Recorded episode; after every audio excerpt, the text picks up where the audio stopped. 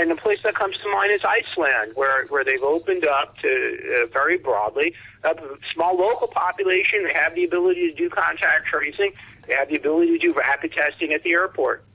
Ross, thanks very much indeed. Sadly, we've run out of time, but that's Ross Feingold, independent political risk consultant based over in Taipei. You're listening to Money Talk on RTHK Radio 3.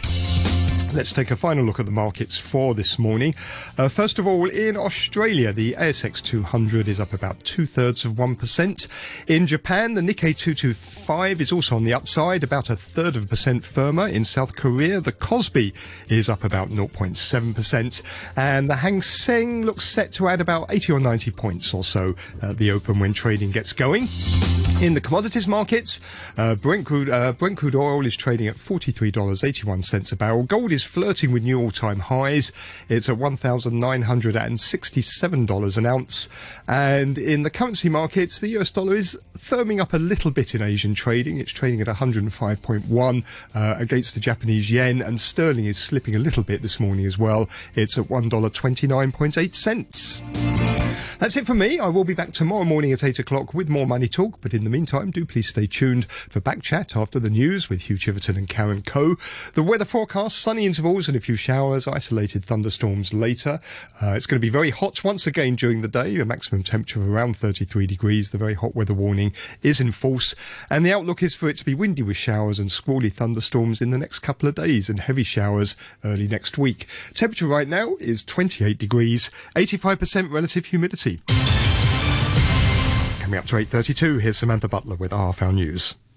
The former leader of the Democratic Party, Emily Lau, has expressed alarm at the arrests of 4 students under the new national security law. The 3 males and 1 female aged between 16 and 21 are accused of acts of secession and incitement for allegedly using an online platform to promote Hong Kong independence.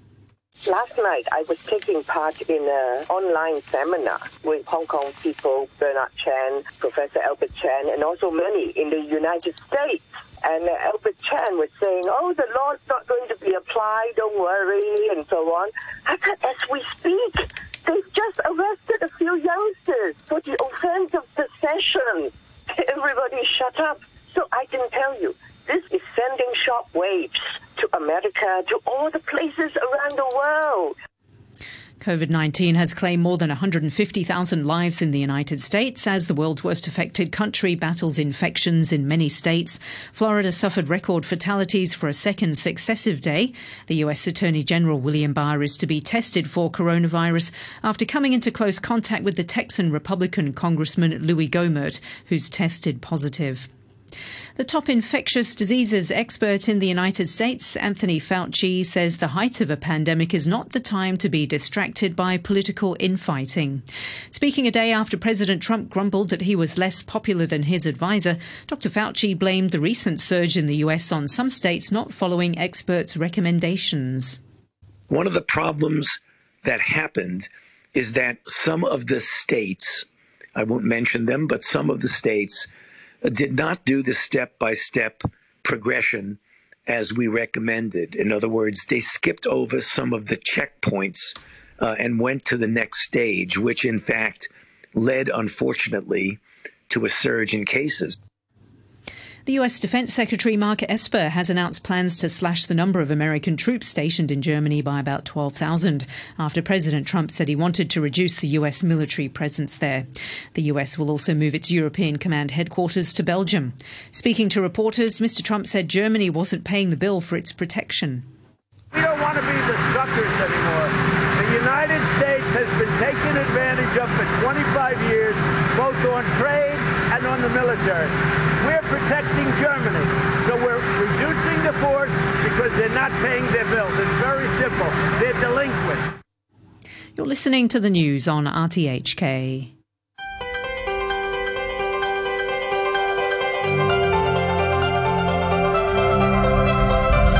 Good morning and welcome to Backchat. I'm Hugh Chivers and your co-host today is Karen Coe. Karen, good morning to you. Good morning, Hugh. We're talking today about the new COVID measures and their effect on us, especially the requirement to wear a mask, even when exercising outside, and the complete end of dining in around town. What impact are they having on you and others around the city? What about athletes? What about the business of restaurants and hotels? What about people who work outdoors now facing thunderstorms, it seems, as well as the heat? Do we all just have to learn to suck it up? Are there ways to cope better with the challenges? And while we're on the subject, any tips for glasses that steam up when you put a mask on? We'd love to hear your thoughts, your advice. You can leave a message on our Facebook page, Backchat and RTHK Radio 3. You can email us, backchat@rthk.hk, or you can call us, and our number is 233 88266, 233 88266. We look forward to hearing from you. Joining us for the first part of the programme, we have now Dr. Betty Kwan-Kame, who's a family physician, and Michael Maddis, owner of Action Asia Events. Just before we get to that topic, some emails, a couple on the political developments. Mary says, "Dear Backchat, instead of all the drawn-out rubbishing around, our government can request the MPCSC to annul Article 26. Permanent residents of the SAR should have the right to vote and the right to stand in an election in accordance with law, and save us a lot of time and angst, because it's quite clear that that's where we're heading anyway." That comes from Mary. And Andy says, "If the election is postponed until September 2021, will we get another $10,000 cash handout in July 2021? Matthew says, "I support wearing masks whenever practical and possible. However, in relation to outdoor mask wearing and exercise, this July the 21st Straight Talk interview of Professor Ben Cowling by Michael Chugani is informative. Starting around 8 minutes 15 seconds, they discuss outdoor transmission, including a specific seaside exercise scenario in which Michael Chugani suggests it should be safe to go to without a mask to the seaside with a breeze, and Professor Cowling agrees this is very low risk. Professor Cowling then says he's not aware of any cases transmitted outdoors, and that up to now all recorded cases of transmission have been indoors with prolonged close contact. Yet the Hong Kong government has chosen to make it illegal not to wear a mask while exercising outdoors. In addition, we can't eat breakfast, lunch or dinner even in outdoor restaurants, have no freedom of assembly and probably no election. But we still have 33 cross-border quarantine exemption categories. Why?" And he attaches the exemptions from the compulsory quarantine arrangements for inbound travellers from the mainland, Macau or Taiwan, which is on coronavirus.gov.hk. Matthew, thank you very much indeed for that. Thank you for all your comments. Michael Maddis, good morning to you. Maybe we'll start with you. Thanks for joining us. I understand you tried a little experiment of running in the heat with a mask the other day. How did that go? What did you learn, do you think, from it? Hi, good morning, Hugh and Karen, and Betty Kwan. I ran up the peak more or less as a scientific experiment, just trying to take the new, not the new, but the mass protection plastic bracket that a lot of people are trying to buy now for running, and insert it into my mask so I didn't have the mask stuck to my lips, and ran up the peak, Hatton Drive Morning Trail, going up to Lugard, which is pretty steep incline, and most people, I'd say 95% walk it. Very few people are going to try running that. And I attempted to run it right to the very top with my effort level starting at about 60%, and it was breathable, up to 70%, still breathable, but having difficulty. 80%, it was almost like being between 5,000 and 6,000 meters up in the Himalayas with very little oxygen. I was on the verge of suffocation, and then it hit up to about 85%. And I truly was suffocating and just about passed out, and then lowered the intensity back down to 80%, 75% to still be able to make it to the top, and continued my 8-kilometer course. And I probably could have benefited by bringing a second surgical mask on to replace the completely wet one. But it was a test just to push the mask to the extreme. And do you think that this requirement to wear masks all the time outside, even while exercising, is realistic? I mean, we're in the period now, we have a very hot weather warning pretty much every day, really high humidity. To the lay person, it doesn't seem to make much sense.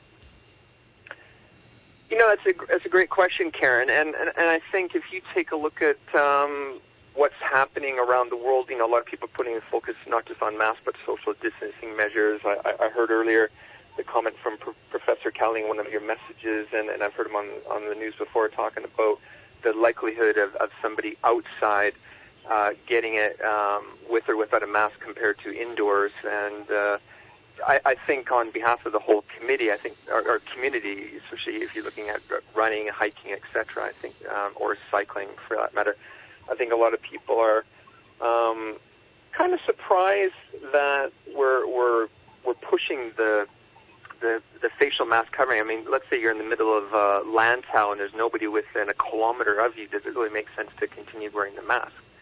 Right, exactly. And, you know, the other thing is when you look at what's going on in society, exercise is, at outdoors is really people's only physical outlet now if you want to not be in your home, since the gyms are closed and all the other exercise facilities are closed. So there has to be some kind of balance between allowing people to get some exercise in a way that they can actually function. Oh, yeah. I mean, everybody wants that runner's high. You know, they want to reduce the anxiety, the feeling of calm after exercise. You know, exercise has a dramatic antidepressive effect. You know, it reduces stress. It improves the psychological well-being. I think everybody in the community does not want a lockdown. I think everybody is suffering at the moment, especially from somebody who runs a sports business and a sports outlet. You know, we've seen business drop over 80%, and we're all suffering, you know, and I think we don't want a lockdown. So everybody is engaging each other, pushing through social media, like, look, just wear the mask for God's sake. Just we got to get through this. We don't want any further restrictions, otherwise, you know, we're gonna be going completely insane. So people are going out of their way to push others to wear masks. I was running this morning for an hour on the waterfront and saw hundreds of people out there exercising with masks. And I would say out of 300, maybe less than 10 people had the mask around their chin, which is the first time I've seen that. So by and large, I'd say 95, 98% of the people are trying very hard. So because you can do it. I mean, you did get to the top of the peak, didn't you? I mean, it's more difficult perhaps and it's less comfortable, but it's doable. Exactly. You know, I think it is doable, yes. It's just a case of, I think a lot of people are just, they're adrenaline junkies, they're endorphin junkies, whatever you want to call them. They love exercise, and it's frustrating when you tell somebody you can't do your 10-kilometer morning run as fast as you normally can because you got to wear this suction cup over your face and the wet mask, and it's affecting your breathing ability, and so that frustrates a lot of people. It's like a lifestyle change for a lot of people, and they don't understand why they can't just lower the mask and breathe. And you listen to Professor Cowley talking about, you know, the likelihood, the percentage of catching a virus in the outdoors is so low. But I understand where the government's coming from, and, you know, we all want to get through this. Well, maybe it's also the question of policing. Michael, I just want to ask you also, what about water sports? I mean, the other thing that's huge in Hong Kong is open water swimming, and now you can't go to the beach, basically. Yeah, I mean, we're not a big surfing destination, but, I mean, from water sports, et cetera, yeah, very good question. I saw lots of jokes on social media yesterday about that as well, and there was no clear answer. I mean, in other countries, for example, in Australia, which obviously is sports mad, they allow people to go to the beach to swim, to surf and to run. You can't sit there on a towel, but you can go there to exercise, and they actually police it, and it works because... They say get up and run. Yeah, exactly. If that's your form of exercise, you can still do it, but you can't linger on the beach and hang out there. So, you know, that would seem reasonable. You know, there are... You know, things like virtual running taking off now in Hong Kong, Singapore, Malaysia. We organize events in 10 countries across Asia, and everything's kind of been put on hold temporarily. But I noticed in the last 2 weeks... What's virtual running?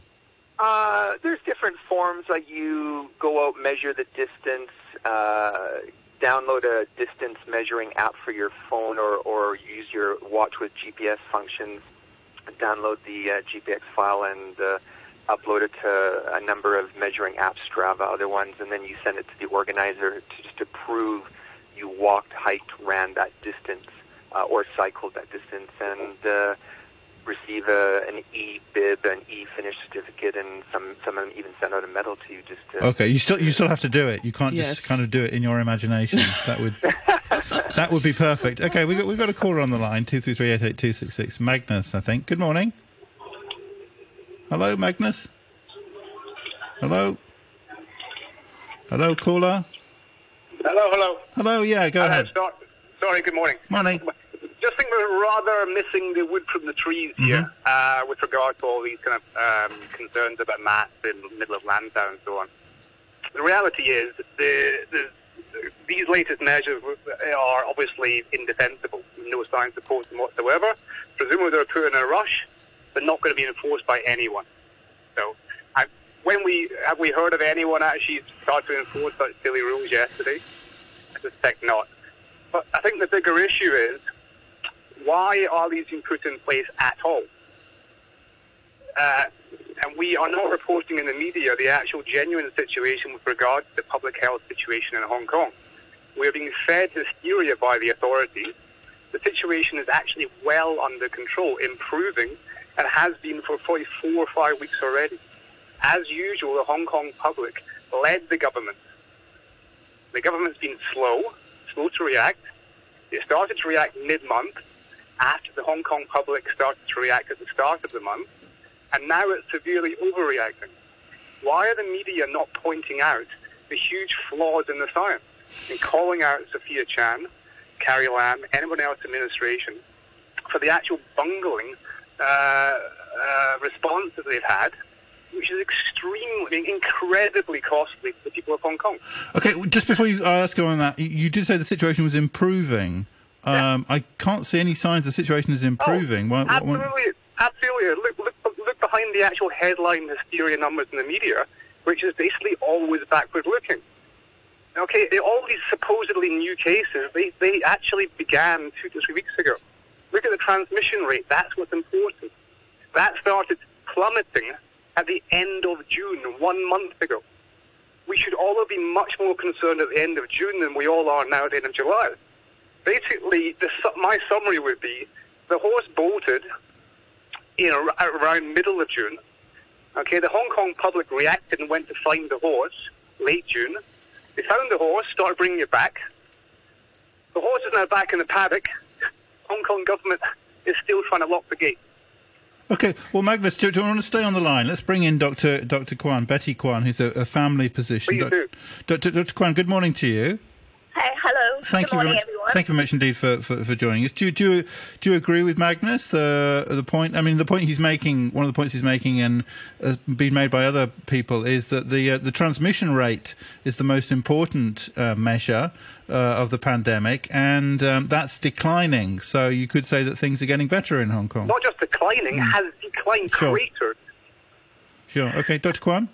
Actually, we are seeing hundreds of cases each day now, and I don't think from 2 or 3 weeks ago.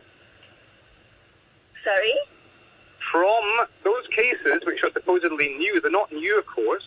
Those cases actually were transmitted weeks ago. So what is the actual situation? What's taking place right now is what's relevant. Yes, everything we see and everything being reported is necessarily a backward-looking picture. Okay, Dr. Kwan?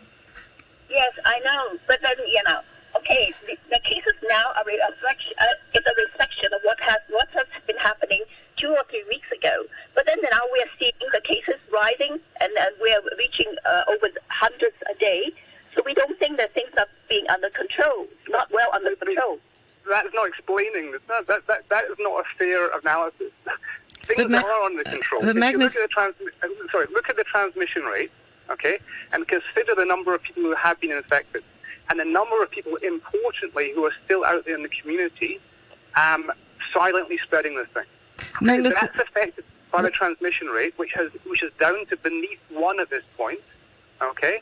So clearly we had to react. The Hong Kong public actually did react without and before draconian measures were introduced. Okay? So, fine, close the bars and so on for a couple of weeks. What we're doing now, Sophia Chan was on the radio on Tuesday saying she expects to see lower numbers of new reported cases within a week, and that will justify what took place yesterday. Utter rubbish. That is not scientific. What you will see in a week's time has nothing to do with what took place last night. That's simply a lie. Magnus, how would you suggest measurement be made different? I mean, what other criteria should we be looking at? You should be looking at the reality, what's taking place currently today, and forward-looking. So what happened 2 weeks ago, and whether there's been a total of 3,000-plus cases since January, is irrelevant, frankly. It's kiddie science. And it's not costless. It's costing people a fortune, bankruptcies, suicides, etc. It's a disgrace. Now, what we should be doing is looking at the direction of travel. Direction of travel, as I explained, has been excellent, actually, since early July. It takes time necessarily to see the results of all that good work. The fact that everyone's adjusted their lifestyle before they were told, actually. Okay, you have to wait. It's a process. But to keep on slamming on extra measures at this stage, as I say, the horse is back in the paddock. The government is trying to lock the gate. Okay. It's ludicrous. All right, it's not Magnus, a costless exercise.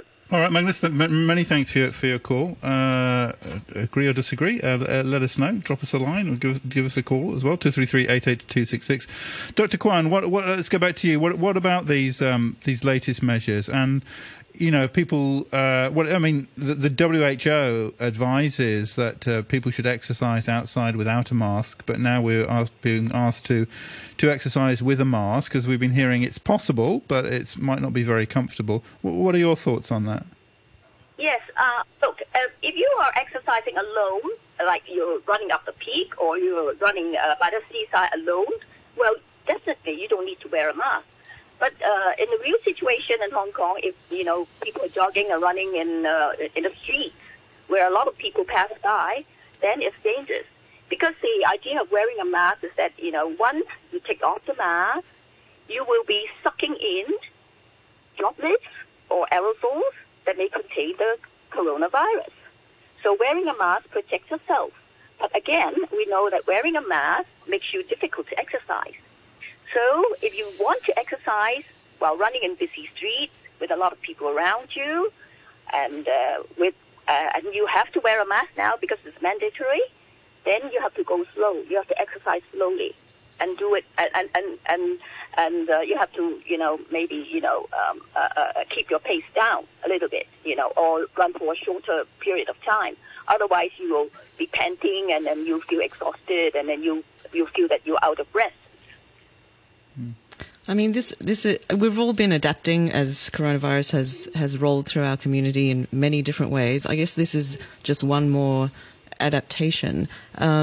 But, you know, I run regularly. And Dr. Kwan, in terms of running through someone else's, you know, exhaust breath, I mean, is there any proof that is actually a dangerous thing?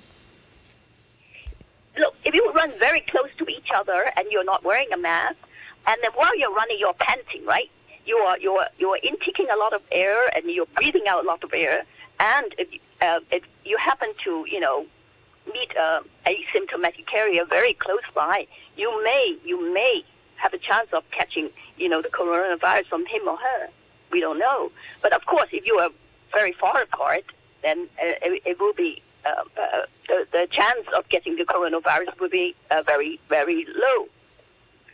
Do you think that this measure is going to be just a temporary measure until the numbers come down, or is this something that everyone's going to have to live with from now on? I think if the numbers come down, then, you know, the government will fine-tune its restrictions and its policy, you know.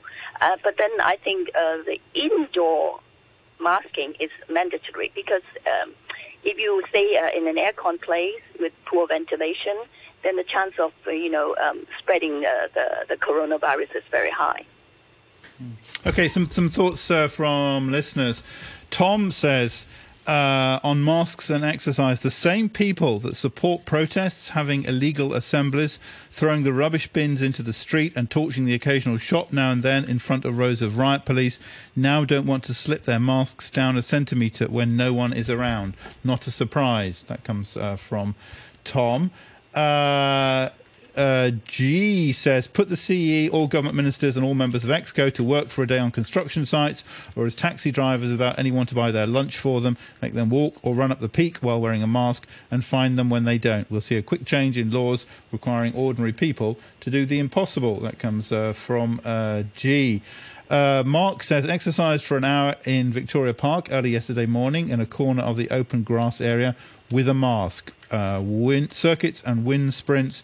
About halfway through, it became impossible to breathe during the high-intensity effort, so had to dial it back. But if I'm by myself in a corner of the park, hopefully some common sense will prevail. That comes from Mark.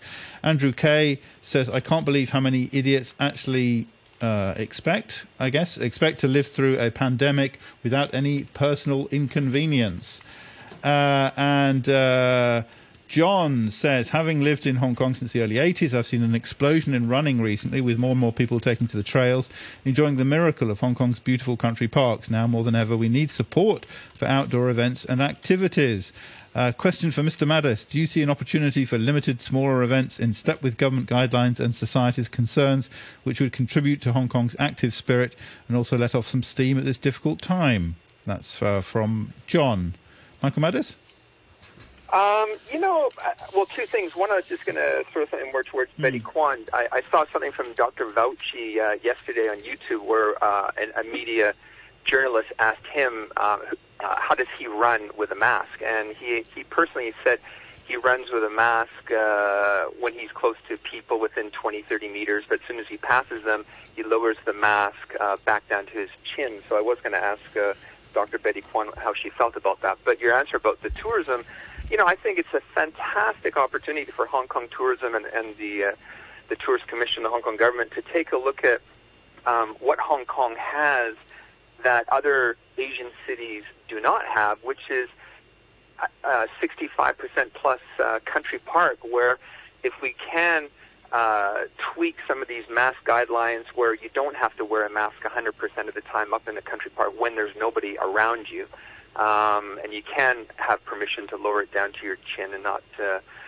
be given a hard time, it'd be a great selling opportunity for tourism to bring people to Hong Kong. Yeah, just to repeat what you were saying, so people are running now using a kind of bracket to keep the mask away from their mouth, so you get a little space. Yeah, a mask protection bracket. You can buy them down like at Action X in Shenwan for like $15 Hong Kong. Like, they're dirt cheap, and a lot of people yesterday were talking about it. That's something that I was using, so I highly recommend it. For the cost, the price is right. Yeah, I mean, Michael, I think the other thing is, one thing that Hong Kong does have is people do have a lot of common sense, and I've seen when I run, people do run far from each other. We're not sort of trying to crowd each other, and the people who are concerned about their health, which everybody is, and the people who are active want to stay that way. It's not like we're crowding around each other and trying to get close. Yeah, the Thailand government in Bangkok just 2 weeks ago held a government-funded running event for the first time during COVID with very strict measures. You had to have the race bib sent to you in the mail. You arrived, everybody was... the temperature check was taken upon entry. Everybody was encouraged to social distance more than 1.52 meters apart. The race had hand sanitizer gels with a foot pump station so that you did not use your hand to press down on the gel. And then the race was in a staggered start format where just 4 people at a time went off approximately every 10 seconds or 15 seconds, like a staggered start.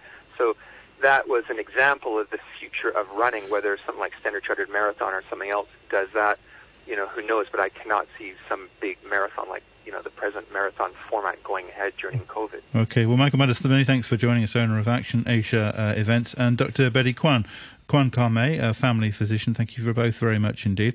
Alan Zeman and Simon Wong, restaurateurs, bar owners, will be joining us after the news at 9. If you've got any questions focusing on the food side of things or comments to make, Jay in an email says, wear a hat with a face shield. Let's see, Jeffrey talks about Dr. Chan. I'm not sure if this is Sophia Chan or Dr. Kwan. Jeffrey says Dr. Chan does not know. She has no facts or studies, no science backing. All she's saying is hearsay. John says, please stop people, I'm paraphrasing here, like Magnus and Mike giving medical advice. It's really simple. Even expats should be able to understand. Wear a mask. If you don't like it, move to another country. That's from John. The weather, sunny intervals and a few showers, isolated thunderstorms later, very hot weather warning in place now. 28 Celsius, relative humidity is at 80%. They're likely to emerge stronger and more powerful than ever before. As American families shift more of their work, shopping, and communication online, these giants stand to profit. The CEOs defended themselves, emphasising their firm's American roots and values. You're listening to the news on RTHK. Welcome back. This is Backchat on a Thursday morning with Karen Coe and me, Hugh Chivers. We were talking in the first part of the programme about the new COVID-19 measures and sports and taking exercise and so on. We're going to turn to the issue of food and restaurants with the complete banning of all dining in facilities in Hong Kong just taking effect yesterday. How's that working out? What's the impact on the restaurant business itself? What's the impact on people, especially those who work outdoors, whose problems have been highlighted. The Home Affairs Department, I know, is going to open some areas where people will be able to go inside to eat. We'll see how that works out. We're going to be talking later to Simon Wong, President of the Hong Kong Federation of Restaurants.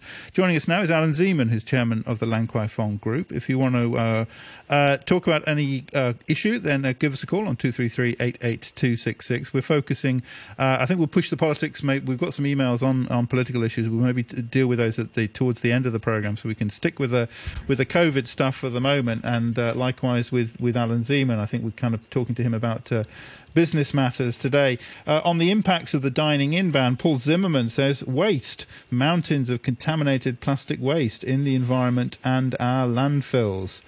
And Jay says, when we go eating, it's more practical to wear a clear plastic face mask covering your mouth and eyes. This would mean all the restaurants could stay open. The object of the mask is to stop spraying droplets. That's from Jay.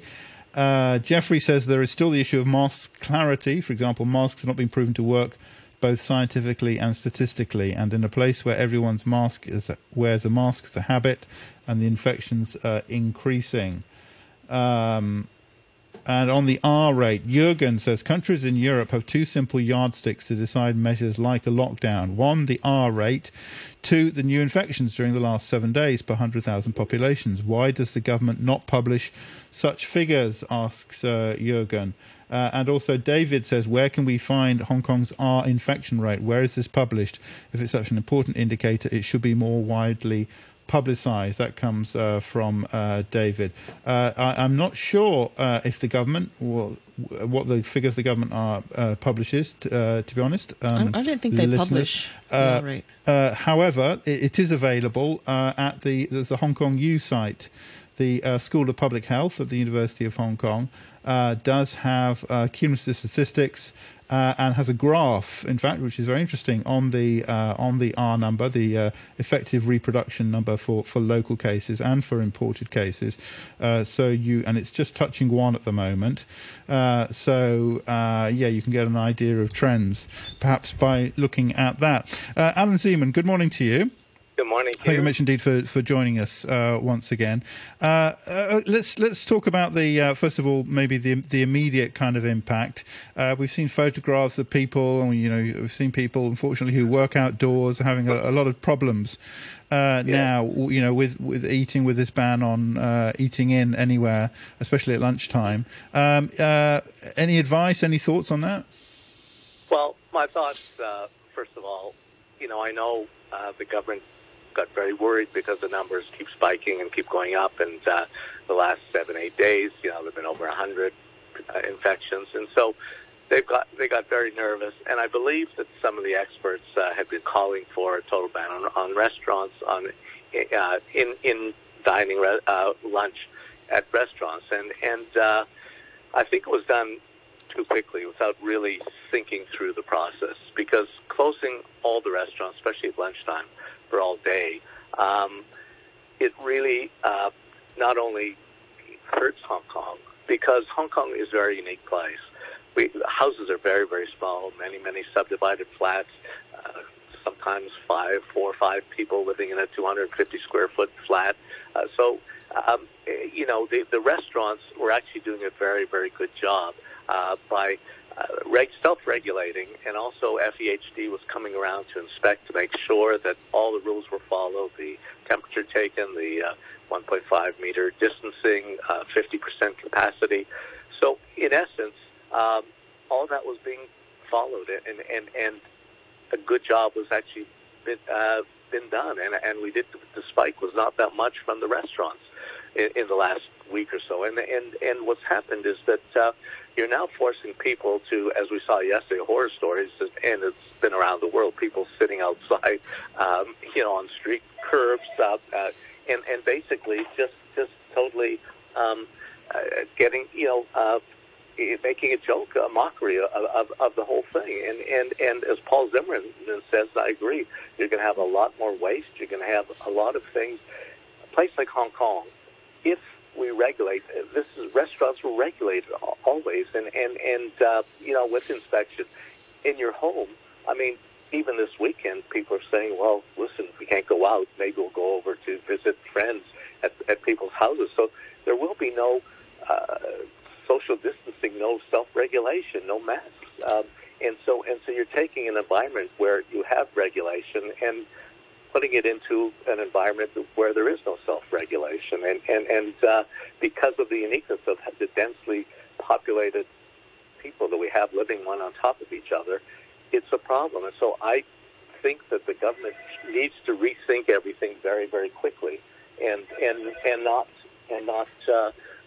I believe, and find a way to come up with maybe allowing restaurants to open again. I'm hoping that when this ends on the 6th of August, in 5 or 6 more days, that they go back to allowing restaurants to open, because it is a very big problem. And you will, if it continues, you're going to have a lot of bankruptcies.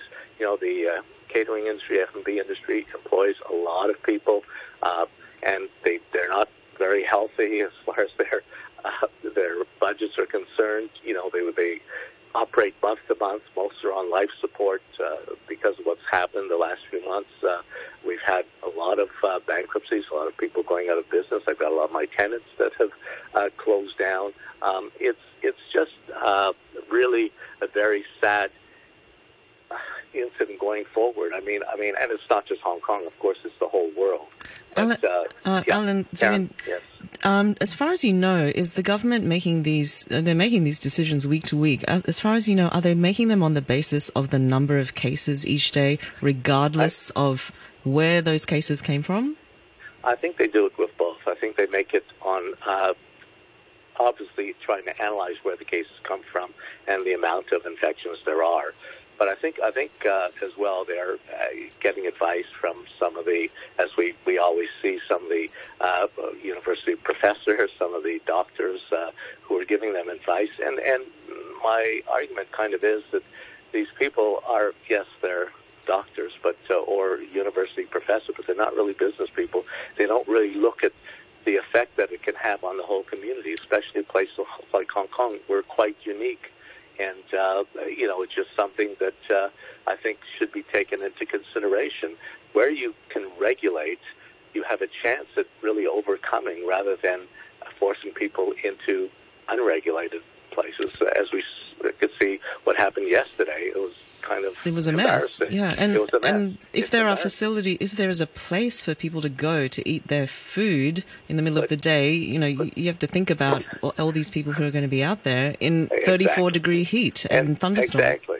And not only that, but you have offices, you've got people, even for delivery, if you have an hour or an hour and a half for lunch, most offices, there's no way that the restaurants can even deliver in enough time.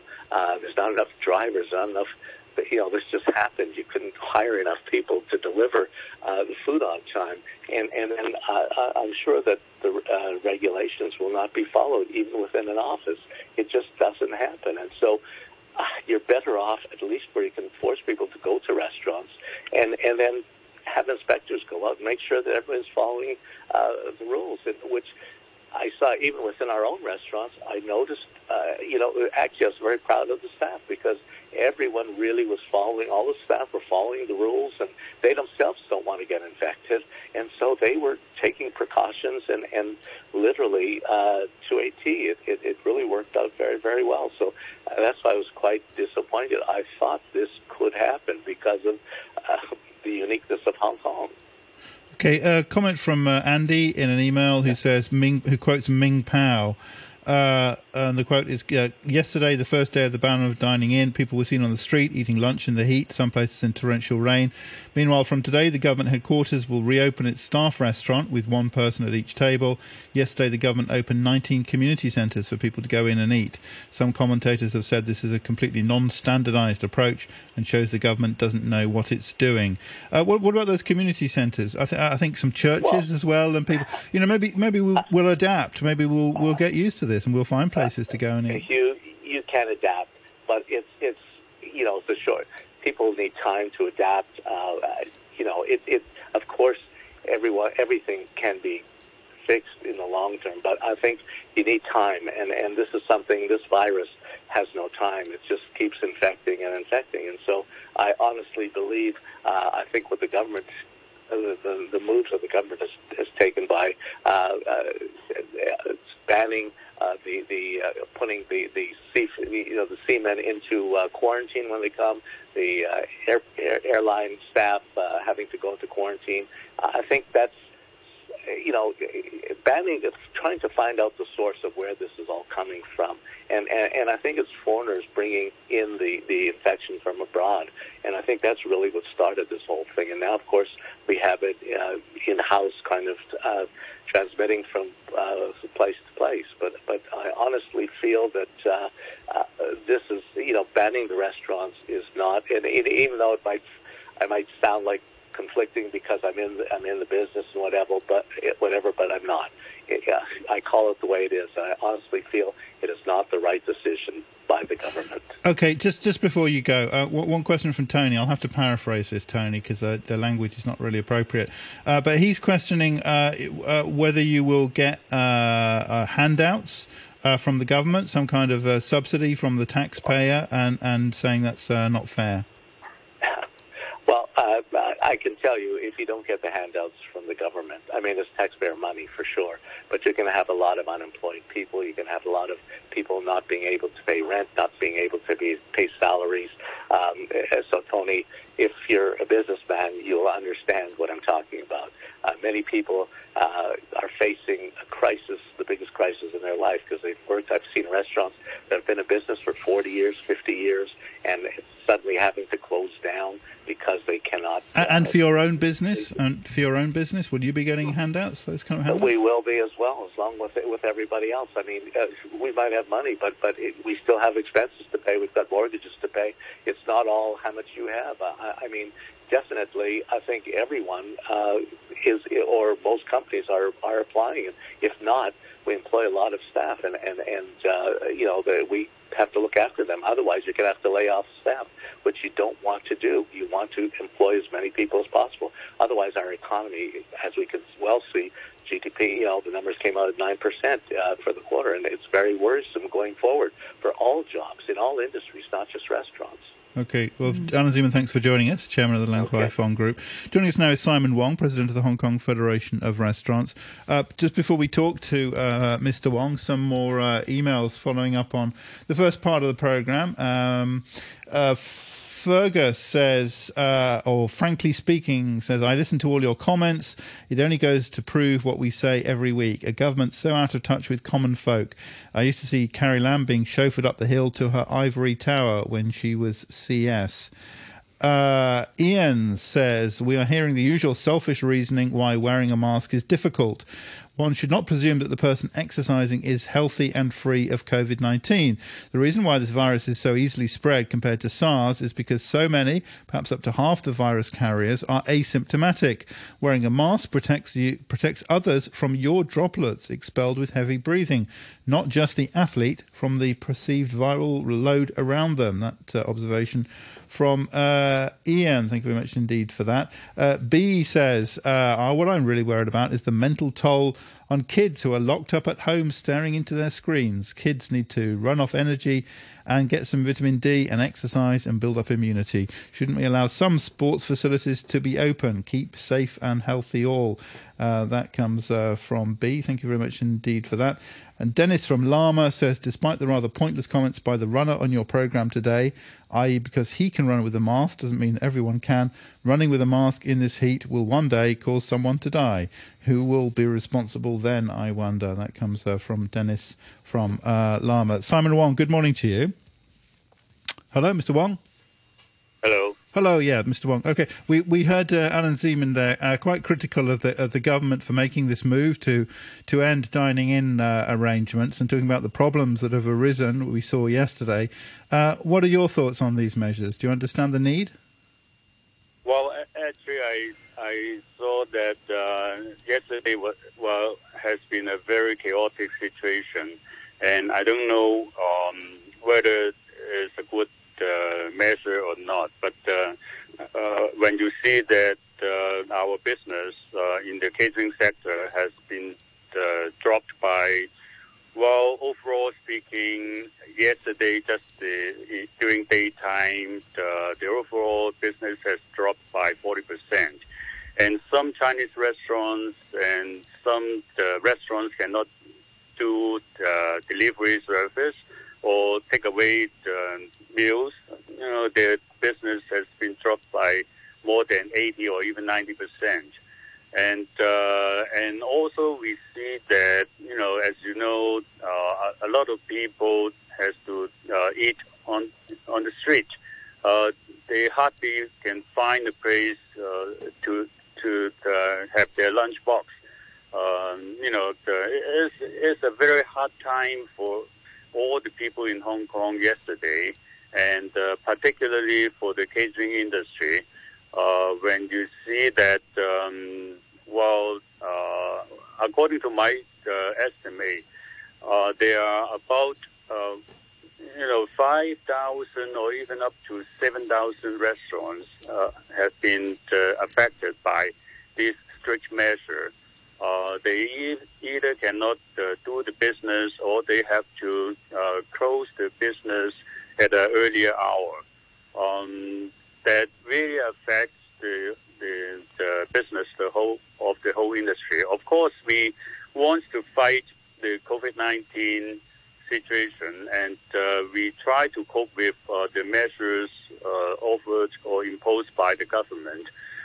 But I think that there are some ways that we have to sort out. For example, what I say when the people have to dine in the street or in the park, or even under the bridge or whatever, you know, why can't we just open the restaurant and let fewer people to get in?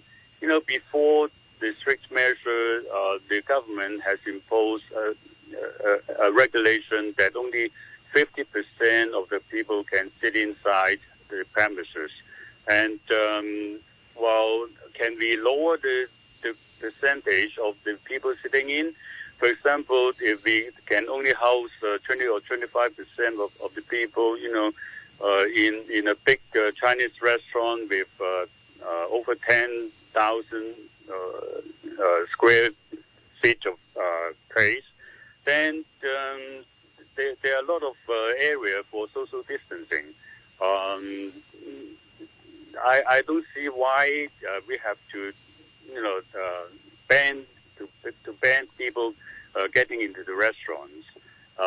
First, and then when you see that there are a lot of restaurants that cannot do delivery service or takeaway services, they have to close down their business temporarily, of course. And but that already hurts the whole economy and the whole catering business.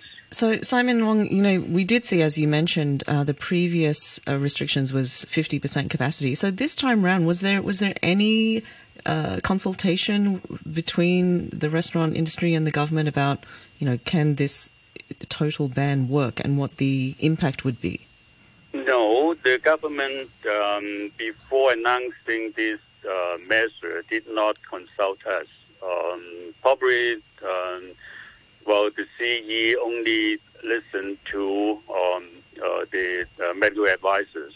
And I don't know, but the situation is getting worse. But, of course, everybody wants to fight the COVID-19.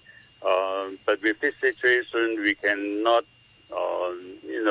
stand anymore.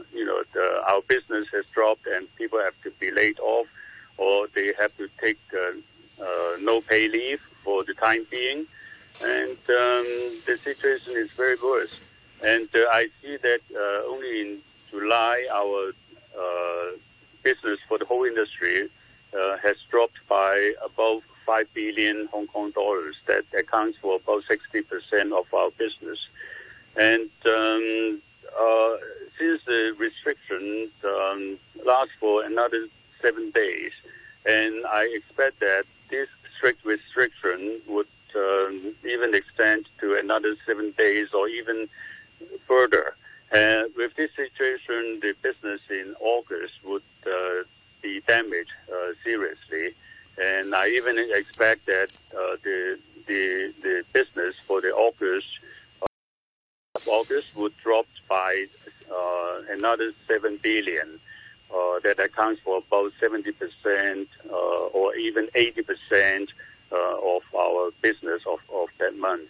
Well, as you say, it probably would be temporary, a matter of weeks. That's kind of the expectation. If you look, what happened previously, these kind of measures can be put in and then can be taken off again.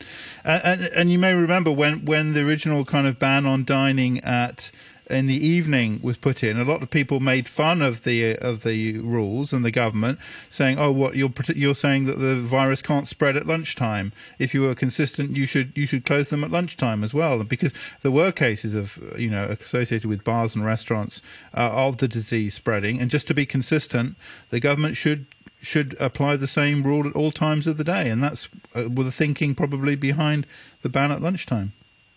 Well, this is some sayings from some people, but for us, I'm talking for the catering industry.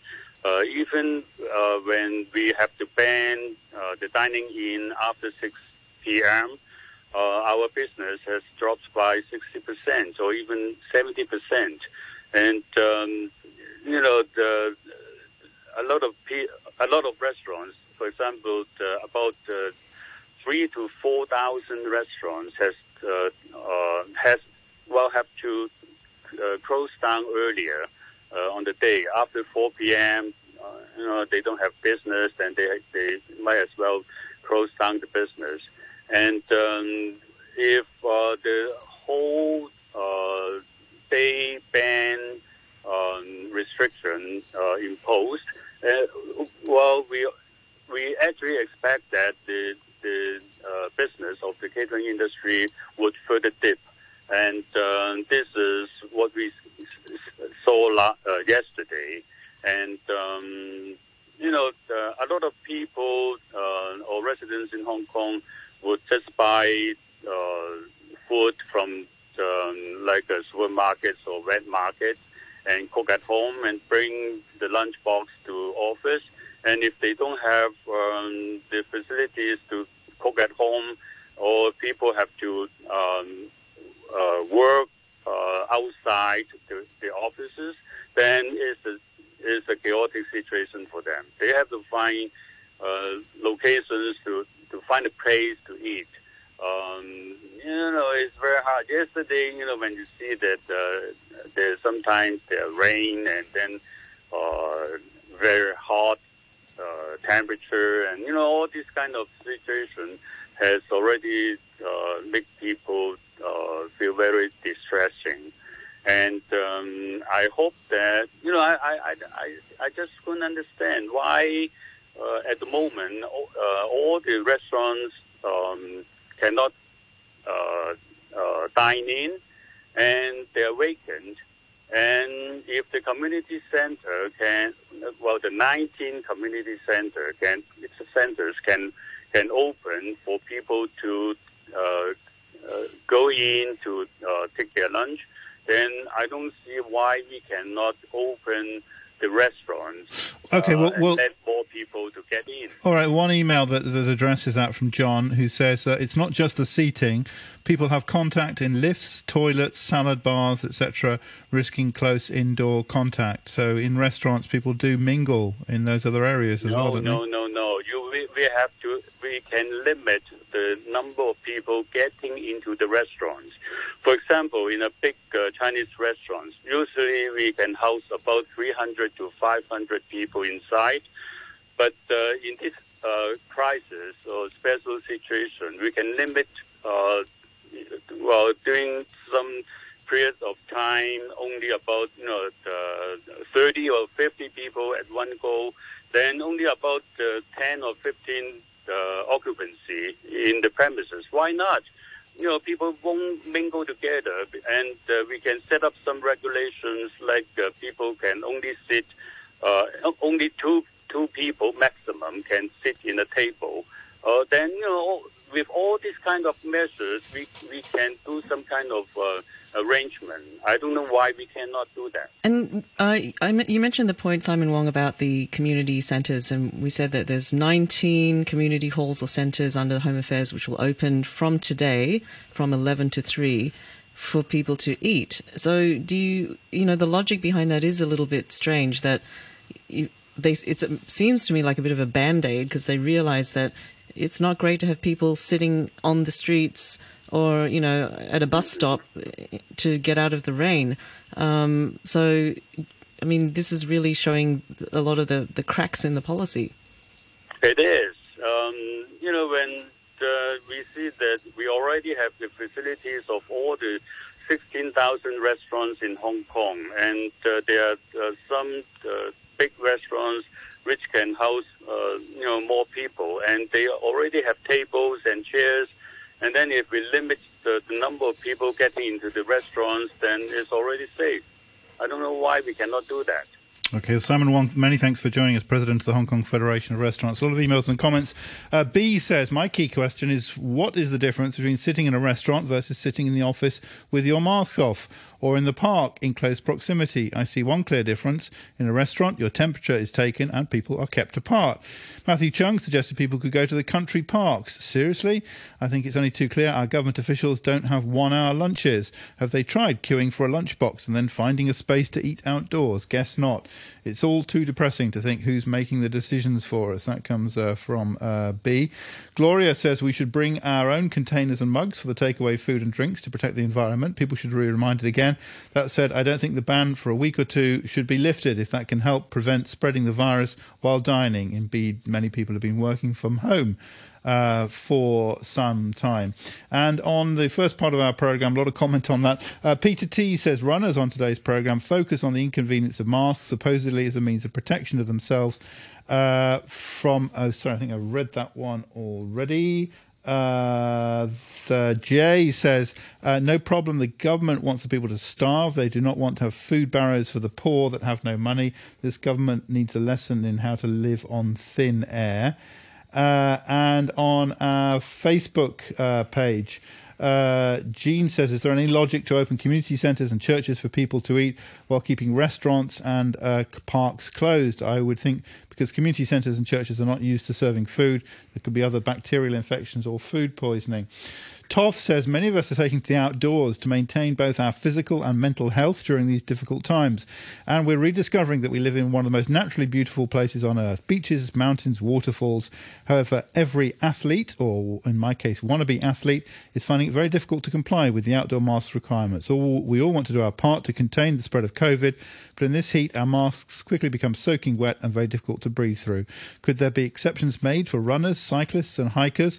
Also, as a road cyclist, we'd love to see both professional and amateur cycling events in Hong Kong and greater facilities for road cyclists. Steve says, I ran 50k yesterday with the mask on. Not a problem at all, but still many flouting the rules, especially cyclists. I'm exhausted just reading that message. 50K Steve. Is a lot. That is a lot. Paul says, whether exercising or simply sitting alone in the middle of nowhere, you have to wear a mask because in this inclusive, tolerant society we now live in, it's important we treat each other as walking cesspools of germs. The world is in a very serious situation. If you contract this virus, you have only a 98.6% survival rate. Because of this, we must shut down society and shout at each other when someone refuses to fall in line by not wearing some suffocating gross mask. That's Paul's take on the politics. Andrew Kay says, shock horror, Emily is surprised that 4 students were arrested for breaking the law. Bowen says, the looming crisis over the postponement of the LegCo election highlights the cost of not having a viable pro-establishment political camp in Hong Kong. If there were a viable and competent pro-establishment camp that's credible to Hong Kongers, there would be no need to court the intervention of the CPG every time there's a crisis. There certainly would not be such real fears that the camp would be defeated in the coming election with all the subsidies and advantages that it already enjoys. It took countries in the totalitarian camp quite a long time to learn that the so-called controlled economy just couldn't work. It's a shame that some of them still haven't learnt that you could just not prop up forever political parties that are simply incapable of winning the support of the people. That comes from Bowen. And finally, Jay says on the all-important glasses question, if your glasses steam up, put demister on them or put potato juice on the lens or washing up liquid. You may get slight smears. Both you and I are suffering from steaming glasses in this air-conditioned studio. So yeah.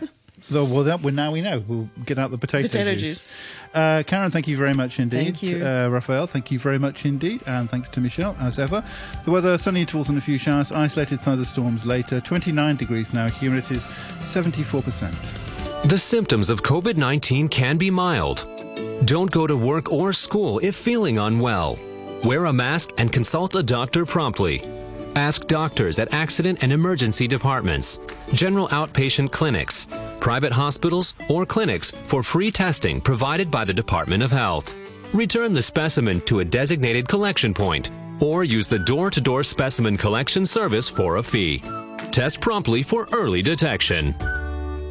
9:34, the news now with Samantha Butler. The former leader of the Democratic Party, Emily Lau, has expressed alarm at the arrests of 4 students under the new national security law, saying it's sending shockwaves around the world. The 3 males and 1 female, aged between 16 and 21, are accused of acts of secession and incitement for allegedly using an online platform to promote Hong Kong independence. The chief executives of 4 of the world's